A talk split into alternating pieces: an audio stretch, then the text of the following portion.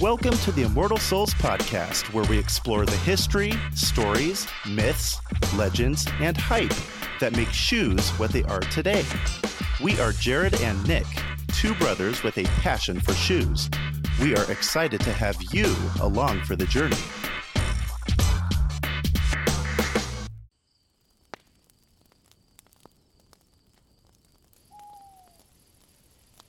Hey, everybody. Welcome. Pull up a chair. Don't be shy. You know, with summer winding down and things cooling off a little bit, there's nothing I like better than camping out in the middle of nowhere with a good campfire, a dark and starry night, some s'mores, some cold beverages, good company, and of course, some good stories to tell around the fire.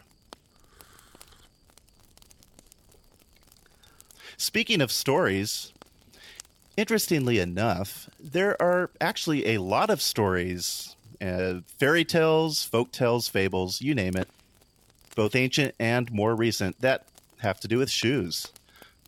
Well, that's obviously right up our alley, so what the heck? Let's get cozy around the fire and tell a few stories. Tonight, we've got a couple of tales to tell. Maybe you've heard them before, and maybe not. Oh, hey Nick, FYI, uh, your marshmallow's on fire, buddy. Ah, dang it. Happens every time. Hey, Jared, can you toss me that bag of marshmallows, please? you got it. Our first tale comes from an ancient collection of Middle Eastern stories known as the Thousand and One Nights. If, when hearing this title, you instantly think Aladdin, you're absolutely right. These are basically a bunch of stories compiled during the Islamic Golden Age, so we're talking roughly between the 8th and 14th centuries.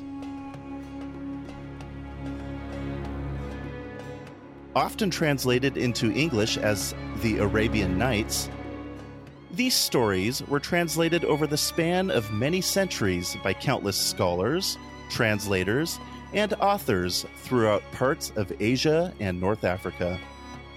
These tales trace their roots back to ancient and medieval Arabic, Greek, Indian, Persian, Jewish, and Turkish folklore and literature. Those of us in the West are probably familiar with a few of the more famous of these stories, such as Aladdin's Wonderful Lamp, Ali Baba and the Forty Thieves, and the Seven Voyages of Sinbad the Sailor. These stories are so well known, in fact, that they practically have become a part of Western folklore. But have you heard the story about Abu Qasim's shoes? Once upon a time, in the city of Baghdad, there was a wealthy merchant named Abu Qasim. Abu was known far and wide throughout the land and was the subject of much gossip, not for his wealth, but for being greedy and a miser. You see, Abu bargained very hard to pay as little money as possible for things, and he never spent any money on other people or even on himself. As an example, he wore the same old smelly pair of shoes for years, never buying a new pair. Over time, the shoes got old and worn and stained, but whenever a tear appeared in the shoes, Abu would take them to the cobbler and get the shoes patched up. And he would continue to wear them for years to come. It got to the point that the shoes became very heavy and clumsy looking, and it was proverbial in the city to say that a thing was as clumsy as Abu Qasim's shoes. As he walked through the bazaars and marketplaces, the merchants laughed at his shoes, and his friends would say, Abu Qasim, your shoes are as ugly as can be, and you look ridiculous wearing them. You are a rich man. Go buy a new pair of shoes. Abu Qasim would merely shake his head and say, These shoes are just fine. I am going to wear them forever. Every day, he walked through the bazaars and marketplaces, haggling with the bottle salesmen, the rug sellers, the silk proprietors, and the perfume merchants for bargains. He would then take the goods to another marketplace and sell them for triple their price. As time went on, Abu Qasim became exceedingly wealthy, but still, he wore the same old pair of shoes. One day, he visited the public bath to bathe.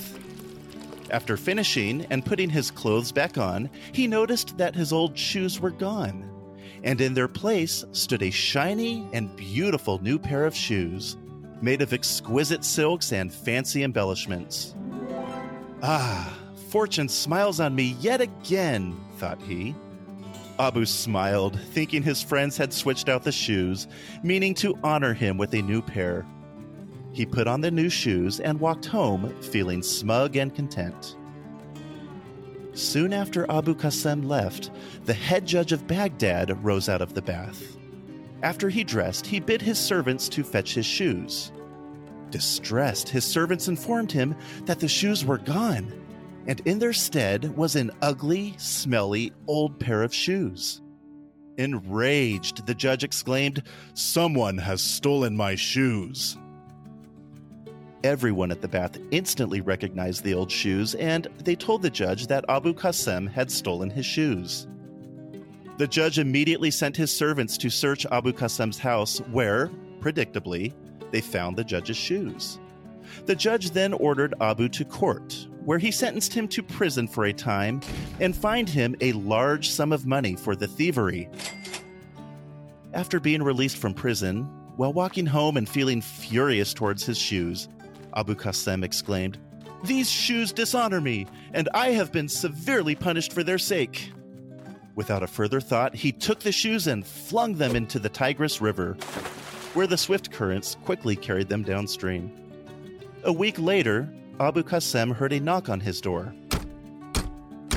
And when he answered it, there stood two angry fishermen. Waving his old, soggy shoes in his face, they remarked, We cast our nets into the river and instead of getting fish, all we pulled up were these smelly old shoes. They have ripped a big hole in our net, and you now owe us the money we have lost for the damage caused by these shoes. Greatly distressed, Abu Qasim promptly paid the fishermen a large bag of coins and sent them on their way. After closing the door, he pulled on his beard and wailed, These shoes only cause me grief and trouble. I must get rid of them for good. That same night, he went into the corner of his yard and started digging a hole to bury the troublesome shoes, hoping to end the misfortune they had caused him. His neighbors, hearing the sound of the digging, arose in fright and thought Abu Qasim was trying to dig a tunnel into their home. They complained to the governor of the city, who summoned for and apprehended Abu Qasim. How dare you dig tunnels into your neighbors' homes? he scolded after which he threw Abu Qasim into prison for the second time and ordered him to pay another large fine. After being released from prison in a fit of rage, Abu Qasim, with the shoes in his hand, stormed to the local inn, where he took off the shoes and threw them into the latrine. But the shoes blocked the latrine's pipe, causing it to overflow, and a horrible stench wafted through not just the inn, but the surrounding neighborhood. The neighbors, unable to bear the horrid stench, sought out the cause of the blockage and found it to be Abu Qasim's old pair of shoes. The old, smelly shoes were taken to the governor, where, once again, Abu Qasim was thrown into prison and he was fined double the amount from the last fine and ordered to pay for the repair of the latrine. Upon his release, Abu Qasim was in complete despair, as the shoes had caused him unbearable grief and great financial loss. I shall never get rid of these shoes, he wailed. After washing the shoes, he set them out on the roof to dry in the sun, with the intention to burn them afterwards. While the shoes were drying, a neighborhood dog happened upon them, and, thinking they were dried meat, took one of the shoes in its mouth and jumped from one rooftop to the next. While jumping, the shoe fell out of the dog's mouth and struck the head of a passerby below, greatly injuring him. as a crowd formed to help the injured passerby, the shoe was recognized as belonging to Abu Qasim. It was taken to the judge, who, thoroughly exasperated, shouted at Qasim, Your shoes are destroying our town! At that, he ordered Abu Qasim to not only pay all of the injured person's medical expenses as well as additional compensation, but for punishment, he ordered Abu Qasim to pay a large fine, which exhausted the last of his money. Abu Qasim was left penniless, destitute and downtrodden. Abu Qasim took his old shoes in his hand and approached the judge, explaining the entire history of the cursed shoes and the many misfortunes they had caused him. Laying prostrate before the judge, he begged, Your Honor, these shoes have caused me nothing but misery and misfortune. Please release me from the curse of these shoes and sign a document stating that there is no connection between me and the shoes and that I am not liable for any further trouble they may cause. Shaking his head and laughing, the judge granted his request and signed the document, releasing Abu Qasim from any further liability with respect to the shoes. Abu Qasim had learned, at great cost, the evil that can befall one who is a slave to avarice and parsimony. And from that day on, Abu Qasim was never seen wearing an old pair of shoes again. Well, Jared, after hearing this story, I think we owe it to ourselves to go out and buy a new pair of shoes. I, for one, definitely don't want to get cursed because we're stuck wearing some old shoes. Nick, you took the words right out of my mouth. You know, I have been eyeing some pretty sweet Air Jordans coming out in a couple of weeks, so I think the prudent and, dare I say, safe thing to do here would be to definitely go out and buy those new shoes.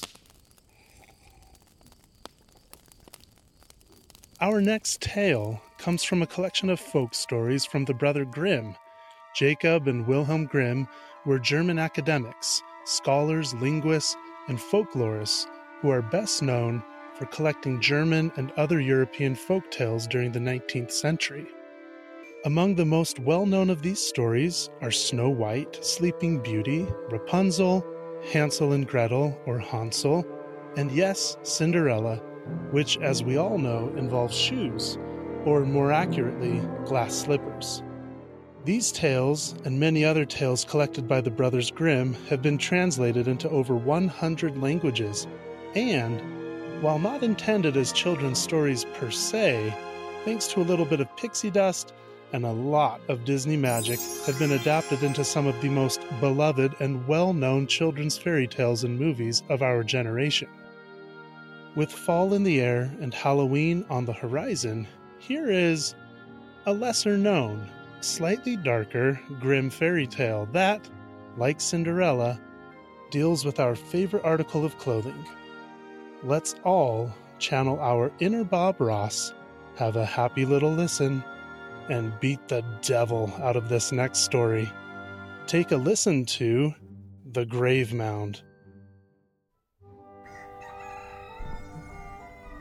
A rich farmer was one day standing in his yard, inspecting his fields and gardens. The corn was growing up vigorously, and the fruit trees were heavily laden with fruit. The grain of the year before still lay in such immense heaps on the floors that the rafters could hardly bear it. Then he went into the stable, where there were well fed oxen, fat cows, and sturdy horses. At length, he went back into his sitting room and cast a glance at the iron chest in which his money lay. While he was thus standing and admiring his riches, all at once there was a loud knock close by him. The knock was not at the door of his room, but at the door of his heart. It opened, and he heard a voice which said to him, Have you done good to your family with your wealth? Have you donated to the poor? Have you shared your bread with the hungry? Have you been content with what you have, or have you always desired to have more? His heart was not slow in answering. I have been hard and pitiless, and have never shown any kindness to my own family. If a beggar came, I turned away my eyes from him. I have not troubled myself about doing good, but have thought only of increasing my wealth. If everything which the sky covers had been mine own, I should still not have had enough. When he was aware of this answer, he was greatly alarmed. His knees began to tremble, and he was forced to sit down. Then there was another knock, but this time the knock was at the door of his house. It was his neighbor, a poor man who had many children whom he could no longer provide food for. I know, thought the poor man, that my neighbor is rich, but he is as hard as he is rich.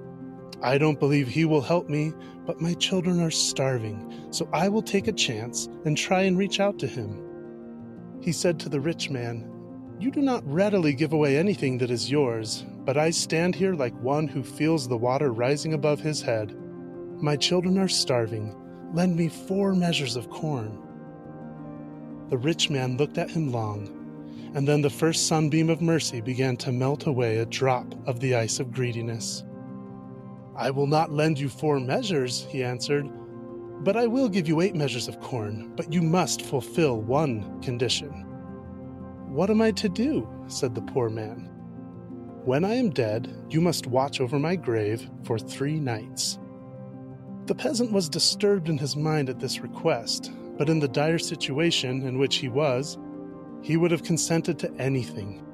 He accepted, therefore, and carried the corn home with him. It seemed as if the rich man had foreseen what was about to happen, for when three days were gone by, he suddenly dropped down dead. No one knew exactly how it came to pass, but no one grieved for him. When he was buried, the poor man remembered his promise. He would willingly have been released from it, but he thought, after all, he showed me kindness. I have fed my hungry children with his corn, and even if that were not the case, where I have once given my promise, I must keep it. At nightfall, he went into the churchyard and seated himself on the grave mound. Everything was quiet. Only the moon appeared above the grave, and frequently an owl flew past and uttered her melancholy cry.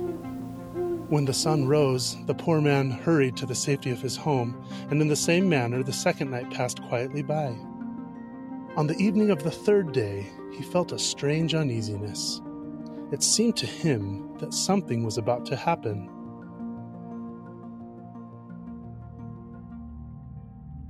When he went out, he saw, by the graveyard wall, a man whom he had never seen before.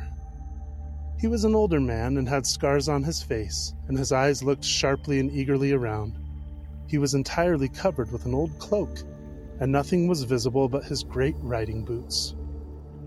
What are you looking for here? the peasant asked. Are you not afraid of the lonely graveyard? I am looking for nothing, he answered, and I am afraid of nothing. I am nothing but a paid off soldier, and I mean to pass the night here because I have no other shelter. If you are without fear, said the peasant, stay with me and help me to watch that grave there. To keep watch is a soldier's business, he replied, Whatever we fall in with here, whether it be good or bad, we will share it between us. The peasant agreed to this, and they seated themselves on the grave together. All was quiet until midnight, when suddenly a shrill whistling was heard in the air, and the two watchers perceived the devil standing right before them. Be off, you ragamuffins, he cried to them. The man who lies in that grave belongs to me. I want to take him, and if you don't go away, I will wring your necks. Sir, with the horns and cloven feet, said the soldier, you are not my captain. I have no need to obey you, and I have not yet learned how to fear. Go away, we shall stay sitting here. The devil thought to himself, Money is the best thing with which to get hold of these two vagabonds. So he began to play a softer tune and asked quite kindly if they would not accept a bag of money and go home with it. That is worth listening to, answered the soldier, but one bag of gold won't serve us. If you will give as much as will go into one of my boots, we will leave the graveyard for you and go away. I don't have that much money with me, said the devil, but I will fetch it. In the neighboring town lives a money changer who is a good friend of mine, and he will readily advance it to me. When the devil had vanished, the soldier took his left boot off and said to the trembling peasant, We will soon trick the evil one. Just give me your knife, comrade. He cut the sole off of the boot and put it in the high grass near the grave on the edge of a hole that was half overgrown. That will do, he said. Now we are ready for the devil to come back. They both sat down and waited, and it was not long before the devil returned with a small bag of gold in his hand. Just pour it in, said the soldier, raising up the boot a little. But that won't be enough. The black one shook out all that was in the bag. The gold fell through, and the boot remained empty. Stupid devil, cried the soldier. It won't do. Didn't I say so at once? Go back again and bring more. The devil shook his head, went, and in an hour's time came back with a much larger bag under his arm. Now pour it in, cried the soldier. But I doubt the boot won't be full. The gold clinked as it fell, but the boot remained empty. The devil looked in himself with his burning eyes and convinced himself of the truth. You have shamefully big calves to your legs, cried he, and made a wry face. Did you think, replied the soldier, that I had a cloven foot like you? Since when have you been so stingy? See that you get more gold together, or our bargain will come to nothing. The wicked one went off again, this time he stayed away longer, and when at length he came back, he was panting under the weight of an enormous sack of gold, which lay on his shoulders. He emptied it into the boot, which was just as far from being filled as before. He became furious and was just going to tear the boot out of the soldier's hands. But at that moment, the first ray of the rising sun broke forth from the sky, and the devil fled away with loud shrieks. The poor soul was saved. The peasant and the soldier divided the large stash of gold, and the soldier said, Give what falls to my lot to the poor. I will come with you to your cottage, and together we will live in rest and peace on what remains, as long as God is pleased to permit. And so they lived out the rest of their days in peace and comfort.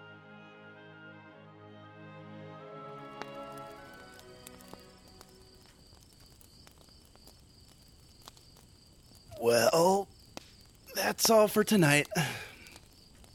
The fire's getting low and uh, I'm getting tired. I hope you've all enjoyed these tales and hopefully they were some ones you haven't heard before. So I hope you all have a good. Wait.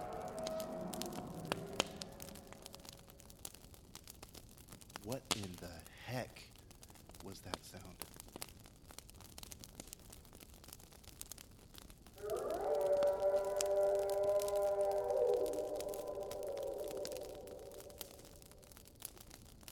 Um, Jared, the crickets aren't really chirping anymore.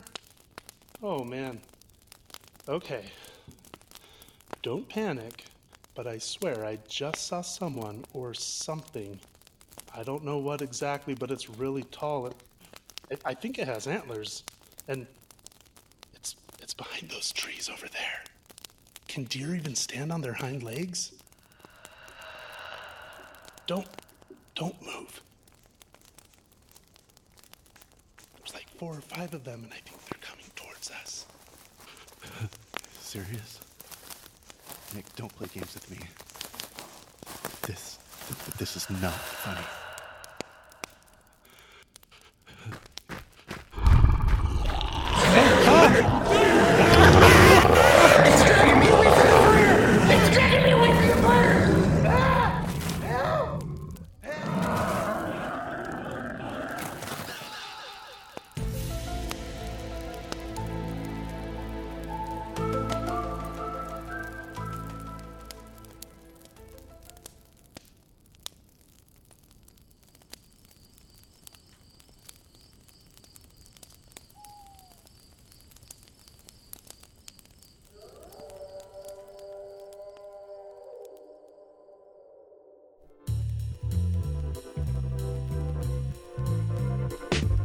Thank you all for tuning into this episode of the Immortal Soles podcast. For more information, show notes, pictures, or just to say hi, check us out at immortalsolespodcast.com, Instagram, or Twitter. Original theme music by Scott Spriggs. Five star reviews are always helpful and hugely appreciated. Until next time, keep walking the roads less traveled.